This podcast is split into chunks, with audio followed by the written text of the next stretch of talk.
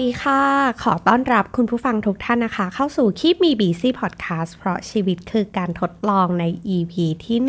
113 นะคะ ใน EP นี้จะมาชวนคุณผู้ฟังคุยกันถึงเรื่องงาน แล้วก็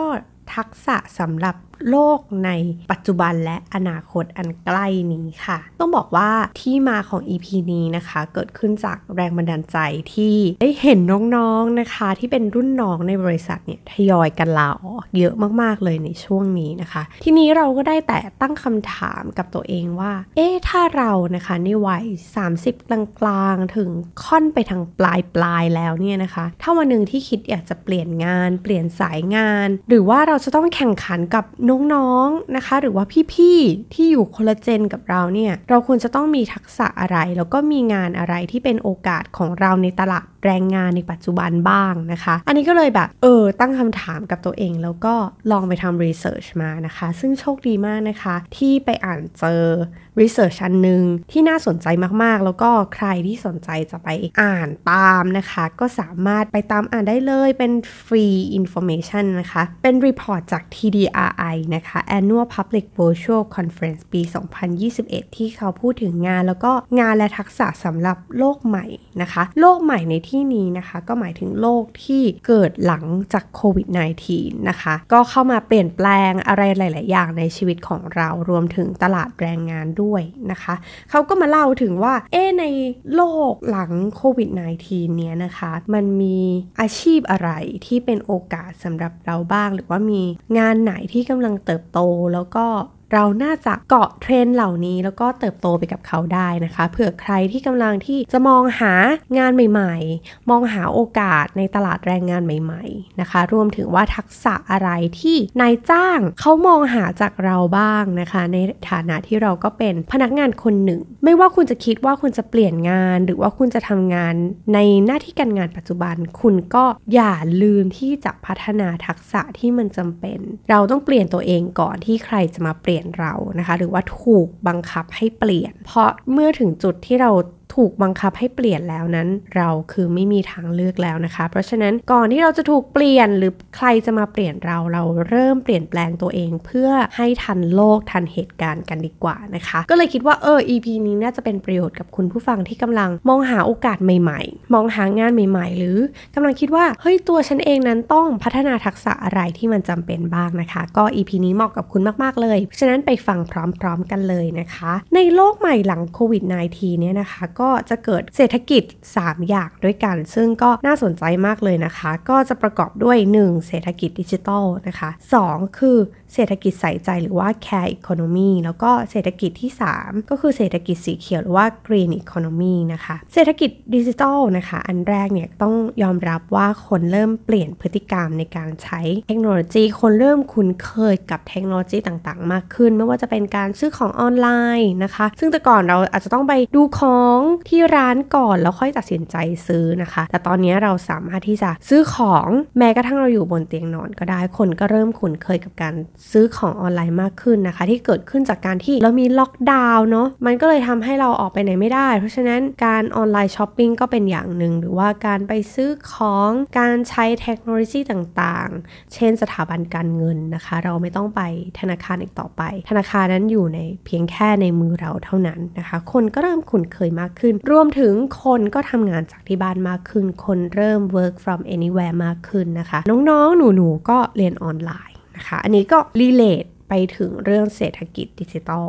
ทั้งนั้นเลยนะคะ ทีนี้อีกเศรษฐกิจหนึ่งนะคะ ที่เมื่อกี้เราพูดถึงก็คือเศรษฐกิจใส่ใจหรือว่า care economy พอเมื่อเกิดโรคภัยต่าง ขึ้นมาเนี่ยนะคะ คนก็เริ่มตระหนักถึงความสำคัญของสุขภาพกาย และรวมถึงสุขภาพใจด้วยนะคะ เพราะว่าสุขภาพกายและสุขภาพใจมันแยกกันไม่ออก แต่เมื่อถึงจุดหนึ่งเนี่ยเรารู้สึกว่าเฮ้ยโรคภัยมันใกล้ตัวมากๆเลยตอนแรกเนี่ยมันไม่ได้เกิดขึ้นในประเทศของเราด้วยซ้ำนะคะ มันอยู่ในประเทศที่ไกลออกไป แต่ว่าโรคเนี่ยมันแบบแพร่กระจายอย่างรวดเร็วแล้วก็เอฟเฟกกับทั้งโลกเลยนะคะ เพราะฉะนั้นคนก็เริ่มรู้สึกว่าเฮ้ยโรคภัยต่างๆ มันไม่ได้ไกลตัวเราอีกต่อไปแล้วนะคะ รวมถึงพวกสุขภาพใจเนาะเหมือนเวลาที่เราอยู่บ้านนานๆนะคะ เราก็เริ่มมีปัญหาใจ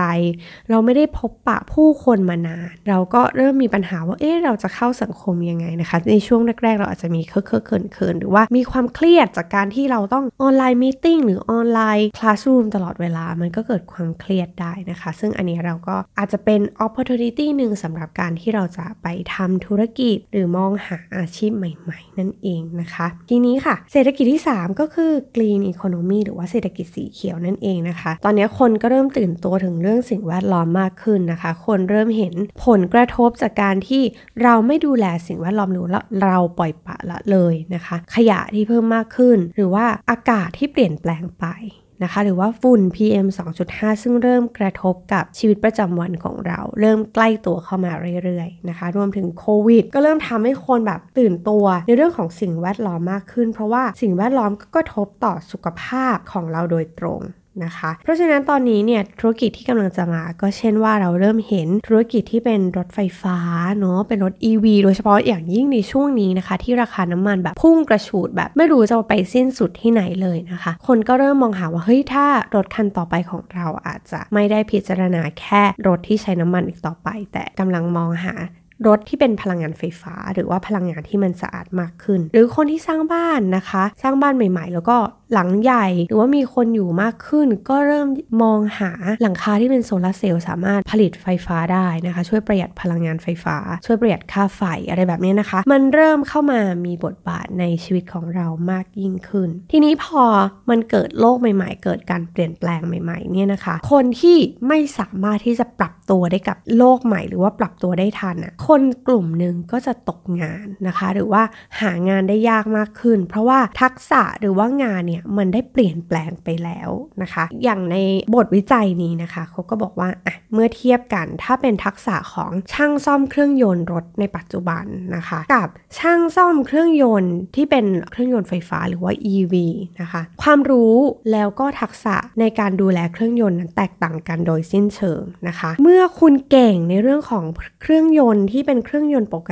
ติ แต่ถ้าคุณแบบคุณเก่งแหละ แต่ถ้าคุณปรับตัวไม่ทันว่าโลกกำลังเปลี่ยนแปลงไป รถกำลังจะเปลี่ยนเป็นรถ EV มากขึ้นเรื่อยๆ ในอนาคต แต่คุณยังเชื่อมั่นในทักษะที่คุณมี แล้วก็ไม่พร้อมจะปรับตัวคุณอาจจะสูญเสียงานในอนาคตอันใกล้นี้ก็ได้นะคะ จากความแตกต่าง เช่นเขาบอกว่ารถยนต์ที่ใช้น้ำมันเนี่ยปัจจุบันเนี่ยเขาจะมีชิ้นส่วนที่มันเคลื่อนไหวได้นะคะจำนวนถึง 2,000 กว่าชิ้นเลยทีเดียว ซึ่งมันมีโอกาสที่จะทำให้รถเนี่ย มันเสียหายเสียได้ค่อนข้างง่ายนะคะ แต่ว่ารถไฟฟ้าเนี่ยเขาก็ถูกออกแบบมาให้ชิ้นส่วนที่เป็นส่วนที่เคลื่อนไหวได้เนี่ยมีอยู่แค่ 20 ชิ้นเท่านั้นเองทำให้ความสำคัญในการซ่อมแซมบำรุงรักษาเนี่ย มันลดลงนะคะ แต่ว่าความสำคัญจะถูกโฟกัสไปที่การดูแลแบตเตอรี่ของรถมากยิ่งขึ้นนะคะ เพราะฉะนั้นเนี่ยปัญหาก็คือว่าช่างซ่อมเครื่องยนต์ที่เป็นเครื่องยนต์น้ำมัน ในปัจจุบันถ้าเขาไม่ปรับตัวในอนาคตอาจจะตกงานได้ง่าย ๆเลยนะคะ อันนี้ก็เป็นตัวอย่างที่เราเห็นง่ายๆว่าอ่าเนี่ยเมื่อโลกมันเปลี่ยนแปลงไปแล้วเนี่ยตัวเราก็ต้องปรับตัวให้ทันกับสถานการณ์ที่มันเปลี่ยนแปลงไป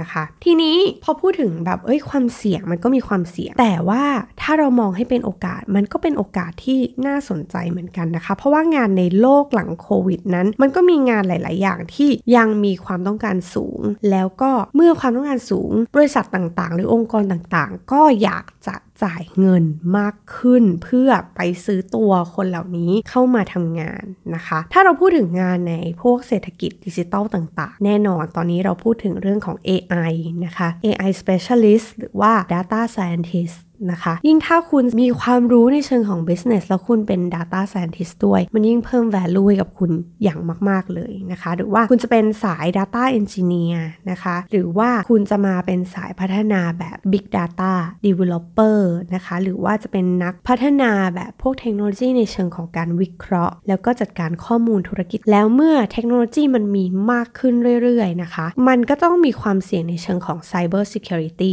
ซึ่งแน่นอนค่ะนัก cyber security Security ก็เป็นที่ต้องการของตลาดในปัจจุบันเช่นเดียวกันนะคะ เราก็จะเห็นว่าอ่าน้องๆที่มาสายไอทีสายสายวิศวกรรมนะคะ ก็มีตลาดงานที่เปิดกว้างมากๆ แต่ก็ไม่จำเป็นว่า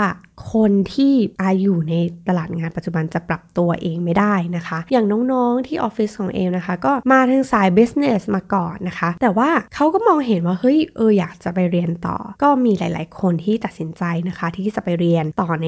ด้านของ data scientist หรือว่า data engineer มากขึ้นนะคะ เพราะเขาเห็นโอกาสในตรงนี้ ซึ่งแน่นอนโอกาสเหล่านี้เนี่ยมันก็มีมาให้เราแบบได้ขวาเอาไว้อยู่ที่ว่าคุณอยากจะปรับเปลี่ยนตัวเอง หรือพัฒนาทักษะของตัวเอง ให้มันทันโลกหรือเปล่านะคะ ซึ่งอันนี้ก็เป็นอาชีพที่จะเกิดขึ้นในอนาคตหรือว่าตอนนี้เป็นที่ต้องการมากๆแล้วละไม่ต้องรอถึงในอนาคตก็ได้นะคะตอนนี้ก็ถูกสื่อตัวกันมาก ๆเลย ทีนี้ถ้าคุณเฮ้ยมันไม่ใช่ทางของเราเลยอะไรที่มันเป็นดิจิตอลมากๆนะคะเศรษฐกิจหนึ่งที่เมื่อกี้เราคุยกันก็คือเรื่องของ care economy หรือว่าเศรษฐกิจใส่ใจนั่นเองนะคะ เมื่อมันมีการแข่งขันมาก ๆ มีความเครียดทุกคนทำงานหนักขึ้นนะคะ เพื่อแบบ พื่อให้ได้งาน เพื่อให้เรียนหนังสือตลาดแรงงานตลาดเรียนหนังสือโอ้โห แบบทุกคนต้องพยายามอย่างมาก นักสุขภาพจิตก็เลยต้องมีบทบาทเข้ามานะคะ มาช่วยดูแลจิตใจมาช่วยบรรเทาความเครียดมาช่วยรับฟังนะคะ นักเรียนหรือว่าคนทำงานอย่าง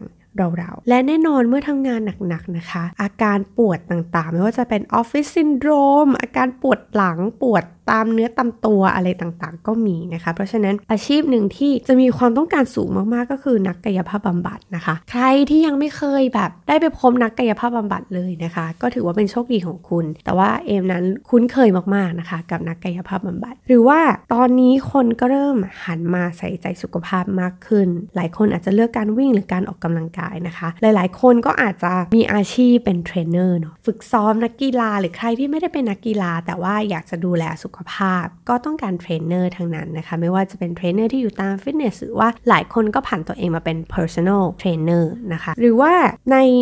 ขณะนี้นะคะมันก็เข้าสู่วัยที่เออเริ่มมีผู้สูงวัยมากยิ่งขึ้น ก็อาจจะต้องมี personal care aids ที่แบบช่วยดูแลนะคะ ในเรื่องของออการใช้ชีวิตสำหรับผู้สูงอายุอะไรต่างๆ อันนี้ก็เป็นอีกกลุ่มอาชีพหนึ่งที่น่าสนใจนะคะเผื่อใครเอออยากจะปรับเปลี่ยนอาชีพนะคะ บางทีเองก็ยังคิดเลยว่าเฮ้ยทำไมตอนนั้นเราถึงไม่คิดจะแบบเป็นนักกายภาพบำบัดอะไรอย่างนี้นะคะ จะได้อย่างน้อยก็บำบัดตัวเองได้อะไรอย่างนั้น ก็คิดไปนะคะว่าเออโอกาสอะไรที่มันจะเป็นโอกาสสำหรับการทำงานของเราได้บ้างนั่นเองนะคะ อีกกลุ่มเศรษฐกิจหนึ่งแล้วก็อาชีพในกลุ่มนี้ที่น่าจะกำลังมาเหมือนกันนะคะ นั่นก็คืองานในเศรษฐกิจสีเขียวหรือว่า green economy นั่นเองนะคะ เมื่อพลังงานเนี่ยมันเปลี่ยนแปลงไปจากการที่ใช้ fossil fuel น้อยลงอะเนาะมันก็มีพลังงานทดแทนเข้ามานะคะ เพราะฉะนั้นคนที่เป็นนักเทคนิคในเชิงของเชื้อเพลิงทางชีวภาพ หรือว่าพลังงานหมุนเวียนต่างๆนะคะ อันนี้ก็เริ่มเข้ามามีบทบาทมากยิ่งขึ้น หรือว่าคุณอาจจะเป็นนักการตลาดที่เป็นสายรักโลก นะคะ หรือว่าคนที่จะมาทำผลิตภัณฑ์อะไรใหม่ ๆ ถ้ารักโลกก็จะทำให้คุณมี value มากขึ้น เพราะว่าคนให้ความสำคัญกับเรื่องสิ่งแวดล้อมมากยิ่งขึ้นนะคะ ยิ่งรักโลกมากเท่าไหร่คนก็ยิ่งแบบเฮ้ยสนใจในผลิตในผลิตภัณฑ์ของคุณ แล้วก็โอกาสที่จะสร้างธุรกิจให้เติบโตไปกับธุรกิจนี้ก็ยังน่าสนใจอยู่นั่นเองนะคะ หรือว่าเป็นผู้เชี่ยวชาญในด้านของการทำอะไรสักอย่างที่สร้างเพื่อความยั่งยืนไม่ว่าจะเป็นสินค้าหรือบริการนะคะ หรือว่าคุณอาจจะเป็นพลังงานแบบเชิงทางเลือกพลังงานหมุนเวียนอะไรต่างๆ ก็น่าสนใจเช่นเดียวกันนะคะ น้องๆ คนไหนที่กำลังเรียนในสายนี้อยู่ก็อาจถือว่าเป็นกำไรนะคะ ใครที่อยากจะเปลี่ยนสายงานคุณก็อาจจะลองดูว่าเฮ้ยมันมีโอกาสตรงไหนที่เราสามารถที่จะปรับเปลี่ยนพัฒนาทักษะของตัวเอง ให้มันเข้าสู่3อีโคโนมีหลักๆ นี้ได้นั่นเองนะคะ ทีนี้ค่ะ ถ้าเป็นทักษะ อ่าเมื่อกี้เราพูดถึงงานที่มันเป็นทักษะที่อาจต้องการทักษะที่ค่อนข้างสูงนะคะเขาบอกว่าอาชีพถ้าเป็นงานที่ไม่ได้ต้องการทักษะอะไรมากนะคะ แล้วก็แต่ว่าเติบโตมากๆในช่วงระหว่างและหลังโควิด นั่นก็คืออาชีพไรเดอร์นั่นเองนะคะ ต้องบอกว่าถือว่าเป็นผู้ช่วยชีวิตของเราในช่วงแบบ โควิดเลยนะคะ ซึ่งอาชีพนี้ก็อาจจะทักษะไม่สูงอมีมอเตอร์ไซค์นะคะ มีจิตใจรักบริการต่างๆ ถ้าขยันก็จะได้รายได้มากขึ้นตามความขยันนั้นๆนะคะ แต่ว่าต้องบอกว่าในลองเทอมแล้วเนี่ย เมื่อเราอายุมากขึ้นเราอาจจะไปแข่งกับน้องๆที่เขาอายุน้อยและยังแข็งแรงอยู่ไม่น่าจะได้นะคะ แต่ถ้าคุณยังโอเค ในระหว่างที่คุณกำลังพัฒนาทักษะอยู่หรือว่าเออหาเป็นอาชีพเสริมไรเดอร์ก็อาจจะเป็นอาชีพหนึ่งที่น่าสนใจในช่วงนี้เช่นเดียวกันนะคะ ทีนี้เราพูดถึงอาชีพแล้วก็เศรษฐกิจต่างๆ ที่มันเติบโตไปแล้วนะคะ แล้วทักษะอะไรล่ะ ที่องค์กรในปัจจุบัน และในอนาคตอันใกล้เขามองหาจากพนักงาน นะคะ อย่างเราๆหรือว่าบุคลากรอย่างเราๆแล้วก็เป็นสิ่งที่พนักงานในองค์กร ในปัจจุบันจะต้อง reskill ให้ได้ภายในปี 2025 นี้ เพื่อที่เราจะได้ไม่ตกขบวนรถไฟสายแรงงานนะคะก็ยังอยู่ในตลาดแรงงานอยู่ ซึ่งเขาก็บอกว่าเฮ้ย10 ทักษะของในปี 2025 ที่เราควรจะต้องมีนะคะ ก็จะมีประกอบด้วย 4 ส่วนหลักๆ เลยนะคะ อันแรกก็คือการแก้ปัญหา อันที่ 2 คือการจัดการตัวเอง อันที่3 ก็คือการทำงานร่วมกับผู้อื่น และอันที่ 4 ก็คือคุณจะต้องใช้เทคโนโลยีได้นั่นเองนะคะ เดี๋ยวเราจะไปกันทีละข้อนะคะ ทักษะแรกที่องค์กรเขามองหาว่าเฮ้ยคุณควรจะต้องมีนั่นก็คือการคิดวิเคราะห์ และการมีนวัตกรรมอะไรใหม่ๆนะคะ การมีนวัตกรรมไม่ได้หมายความว่าหุยคุณจะต้องสร้างอะไรที่มันยิ่งใหญ่ แต่ว่าหมายถึงว่าคุณสามารถสร้างความเปลี่ยนแปลงจากเรื่องเล็ก ๆ น้อยๆแล้วพัฒนางานของคุณให้มันดีได้ดียิ่งขึ้นนะคะ นี่คือทักษะของการแก้ปัญหา ไม่ใช่รอให้เจ้านายหรือองค์กรมาบอกว่า คุณจะต้องทำหนึ่งสองสามสี่ตามนี้นะตามลำดับเหล่านี้นะคะ ถ้าคุณยังทำงานแบบนี้อยู่ คุณจะถูกแทนที่ด้วยเทคโนโลยีหรือระบบคอมพิวเตอร์หรือแอปพลิเคชันอะไรบางอย่าง ซึ่งเขาจะเข้ามาจัดการในงานที่มันไม่ต้องใช้สมองอะไรมาก มันทำด้วยความเคยชิน เป็นงานขั้นตอนที่ซ้ำๆเดิมๆ เหล่านี้จะถูก แทนที่นะคะ เพราะฉะนั้นเราจะต้องเพิ่ม value ของตัวเองด้วยการที่เราสามารถที่จะคิดวิเคราะห์ แล้วก็สร้างความเปลี่ยนแปลงอะไรใหม่ ๆ ได้ ในงานของคุณในองค์กรของคุณนะคะ ซึ่งรวมถึงการแก้ปัญหาที่มันซับซ้อนยิ่งขึ้นนะคะสำหรับปัญหาที่มันแบบพื้นฐานไม่ได้ซับซ้อนมาก หรือว่าซ้ำๆเดิมๆมันก็จะถูกแก้ด้วยเทคโนโลยีที่มัน พัฒนาขึ้นเรื่อยๆนะคะ เพราะฉะนั้นตัวเราอะจะต้องแก้ปัญหาที่มันซับซ้อนมากยิ่งขึ้น นั่นเองเป็นทักษะที่เราจะต้องพัฒนาตัวเองต่อไปนะคะ ความคิดสร้างสารรค์ก็เป็นอีกอย่างหนึ่งที่คนเราจะต้อง พัฒนาต่ออย่างไม่หยุดยั้งนะคะ อันนี้ก็พออ่านบทวิจัยนี้นะคะ ก็รู้สึกว่าเฮ้ยสิ่งหนึ่งที่เรารู้สึกว่าเฮ้ยเราขาดหายไปจากการที่เราทำงานนานๆ นั่นก็คือความคิดสร้างสรรค์ เพราะว่าเราทำงานอะไรไปซ้ำๆเดิมๆบ่อย ๆ อย่างเงี้ยนะคะ มันก็เกิดความเคยชิน ความเคยชินแล้วมันหยุดตัวแล้วแล้วก็คิดว่าเราสบายตัวแล้วเมื่อถึงจุดที่มันเป็นเฮ้ยคอมฟอร์ทโซนของเราแล้วเนี่ยมันก็จะทำให้เราแบบหยุดที่จะคิดสร้างสรรค์ หรือว่าคิดอะไรใหม่ ๆ แล้วนะคะ เอ็มก็เลยแบบ เอ้ย คิดว่าเฮ้ยทักษะเนี้ยเป็นสิ่งที่เราจะต้องพัฒนาต่อ แล้วก็ช่วงนี้นะคะก็เริ่มอ่านหนังสือที่ชื่อว่า Creative Confidence นะคะ ซึ่งเป็นหนังสือที่แบบนานแล้วนะคะ แบบหลายปีแล้วน่าจะเป็น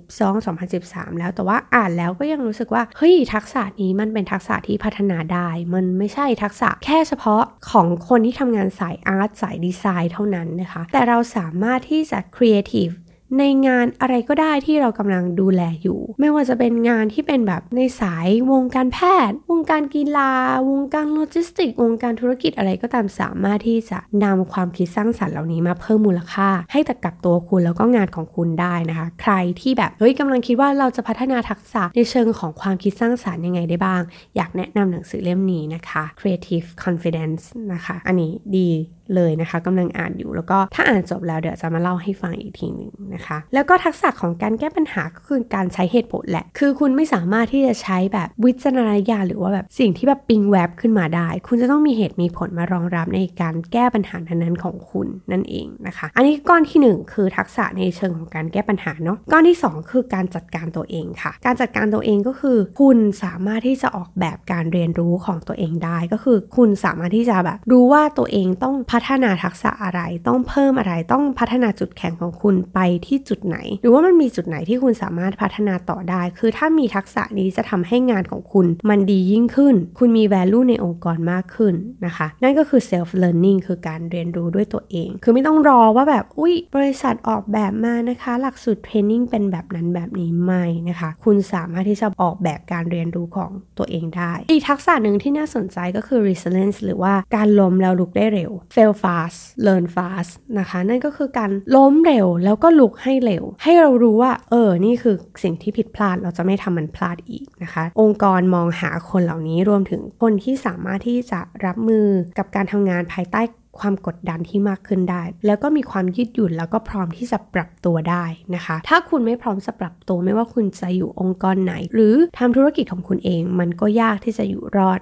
ในโลกปัจจุบัน นะคะ อีกก้อนทักษะหนึ่งที่น่าสนใจเหมือนกัน แล้วก็องค์กรต่างๆ เขาก็ให้ความสำคัญนะคะ นั่นก็คือทักษะของการทำงานร่วมกับผู้อื่น คุณอาจจะทำงานเก่งจริง แต่ถ้าคุณไม่สามารถที่จะทำงานกับคนอื่นๆได้ หรือว่าคุณไม่สามารถที่จะก้าวมาเป็นผู้นำในองค์กรหรือในทีมของคุณได้ คุณก็อาจจะทำงานได้อยากยากลำบาก นะคะ คุณอาจจะถูกแทนที่ด้วยเด็กรุ่นใหม่ หรือคุณอาจจะถูกแทนที่ด้วยอะไรบางอย่างที่เราก็ยังไม่รู้ว่าในอนาคตคืออะไร เพราะฉะนั้นคนที่คิดว่าเฮ้ยไม่ฉันทำงานกับ คนไม่เก่ง ไม่เลยฉันจะอยู่กับเทคโนโลยีอย่างเดียว มันก็อาจจะทำให้คุณอยู่ได้ แต่ไม่ได้อยู่ได้อย่างสบายแล้วก็ราบรื่นนะคะ อีกก้อนหนึ่งก็คือการใช้เทคโนโลยีต่างๆนะคะ มันเป็นสิ่งที่หลีกเลี่ยงไม่ได้แล้ว เพราะว่าไม่ว่าจะอุตสาหกรรมไหนธุรกิจไหน ก็ล้วนแต่นำเทคโนโลยีมาใช้ทั้งนั้นนะคะ เพราะฉะนั้นอย่างน้อยที่สุดเราต้องใช้ให้เป็น ติดตามเทคโนโลยีที่มันเข้ามามีบท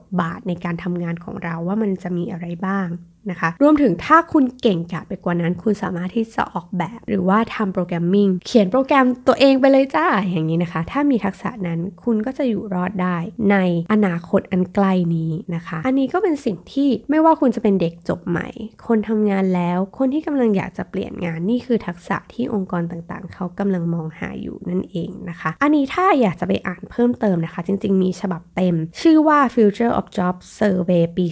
2020 นะคะ ซึ่งเป็นผลวิจัยจาก World Economic Forum นะคะ สามารถเสิร์ชคำนี้ได้เลยนะคะ ก็มีข้อมูลอัดแน่นมากๆนะคะ 160 หน้าเลยทีเดียว อันนี้ก็เผื่อใครนะคะอยากจะไปอ่านตาม แต่ทีนี้ค่ะ นอกจาก ทักษะที่เราคุยกันแล้ว ทักษะที่อ่านายจ้างเขาก็ยังมองหาอยู่สำหรับพนักงานที่จะเข้ามาทำงานนั่นก็คือทักษะของภาษาอังกฤษค่ะ ไม่ว่าคุณจะอยู่ในเลเวลไหนก็ตาม ทักษะการใช้ภาษาอังกฤษก็เริ่มเข้ามามีบทบาทสำคัญ ยิ่งคุณสามารถที่จะใช้ภาษาอังกฤษได้ดี ก็จะเป็นแต้มต่อของคุณในอาชีพในอนาคตได้นั่นเองนะคะ รวมถึงทักษะดิจิทัลเนาะก็คือการที่แบบเราต้องต้องใช้เทคโนโลยี ต่างๆ ได้ค่อนข้างดีนั่นเองนะคะ และอีกทักษะหนึ่งถ้าคุณมีมันจะเพิ่มแต้มต่อให้กับคุณได้เลยก็คือ critical thinking หรือว่าทักษะการคิดเชิงวิพากษ์โอ้ มันฟังดูยากมาก แต่จริงๆ แล้วมันก็คือแนวทางการคิดอย่างมีเหตุมีผลมีหลักการมีตรรกกะ รู้จักคิดแล้วก็ตั้งคำถามนะคะ ไม่ต้องรอให้แบบ ใครมาสั่ง แต่คุณคิดแล้วคุณเริ่มตั้งคำถามว่าทำไมเราถึงต้องทำเหล่านี้ทำไมเราถึงต้องทำแบบเหล่านี้ทำแล้วได้อะไรทำไมเราถึงจะต้องทำแบบนี้นะคะ เริ่มตั้งคำถามกับงานของเรา เพื่อให้งานของเรามันพัฒนาดีขึ้นนะคะ แล้วก็พอเราตั้งคำถามแล้วเนี่ยมันก็จะช่วยให้เราตัดสินใจทำอะไรได้ดียิ่งขึ้น เช่นเปลี่ยนแปลงงานของคุณ เช่นคุณตั้งคำถามว่า เฮ้ยทำไมเราถึงต้องทำงานนี้ เรา มันยังมีวิธีอื่น ๆ ที่สามารถช่วยให้วิธีการทำงานของเรามันกระชับขึ้น ดีขึ้น ใช้ resource น้อยลงหรือเปล่านะคะ อันนี้คือการตั้งคำถามไม่ใช่แบบตั้งแบบทำไมทำไมต้องทำทำไมทำไมอะไรอย่างเงี้ยค่ะ ไม่ใช่อาจจะเป็นการตั้งคำถามเพื่อการพัฒนางานของคุณที่มันดีขึ้นอะ่ะเออทำไมเราต้องทำแบบนี้มันมีวิธีอื่นหรือเปล่าที่ทำได้อะไรแบบนี้นะคะ ซึ่งสิ่งที่สำคัญที่สุดก็คือการเริ่มฝึกตั้งคำถาม แล้วก็พอตั้งคำถามแล้วเนี่ยเฮ้ยพอเรารู้ทางเลือกเราไปดูว่าอะ ถ้าทางเลือกนี้บวกและลบเป็นยังไงบ้างนะคะ แล้วเราก็ไปรวบรวมข้อมูลมา คือเราอยู่ในยุคที่ข้อมูลมากมายเราสามารถเข้าถึงข้อมูลได้อย่างง่ายดายนะคะ แล้วก็พอเรารวบรวมข้อมูลได้ แล้วก็เอามา support ในเชิงของเฮ้ยสิ่งที่เราตั้งคำถามอยู่ ลองเอาไปนำมาใช้ แล้วก็พอนำมาใช้แล้วเราเห็นว่าเอ้ยมันมีผลกระทบเหล่านี้ในทางบวกหรือทางลบ แล้วก็ลองคิดในมุมอื่นๆนะคะ มันก็จะทำให้งานของคุณมันน่าสนใจ มันดูแบบเออพัฒนาไปอีกขั้นหนึ่ง โดยที่คุณไม่ต้องรอคำสั่งจากใครแล้ว แต่ว่ามันเกิดขึ้นจากการที่คุณสามารถที่จะนำ critical thinking เหล่านี้มาทำให้งานของคุณมันดีขึ้น แล้วก็ โดดเด่นมากขึ้นจากพนักงานคนอื่นๆ หรือว่าคนอื่นๆ ในตลาดแรงงานในปัจจุบันนั่นเองนะคะ แล้วก็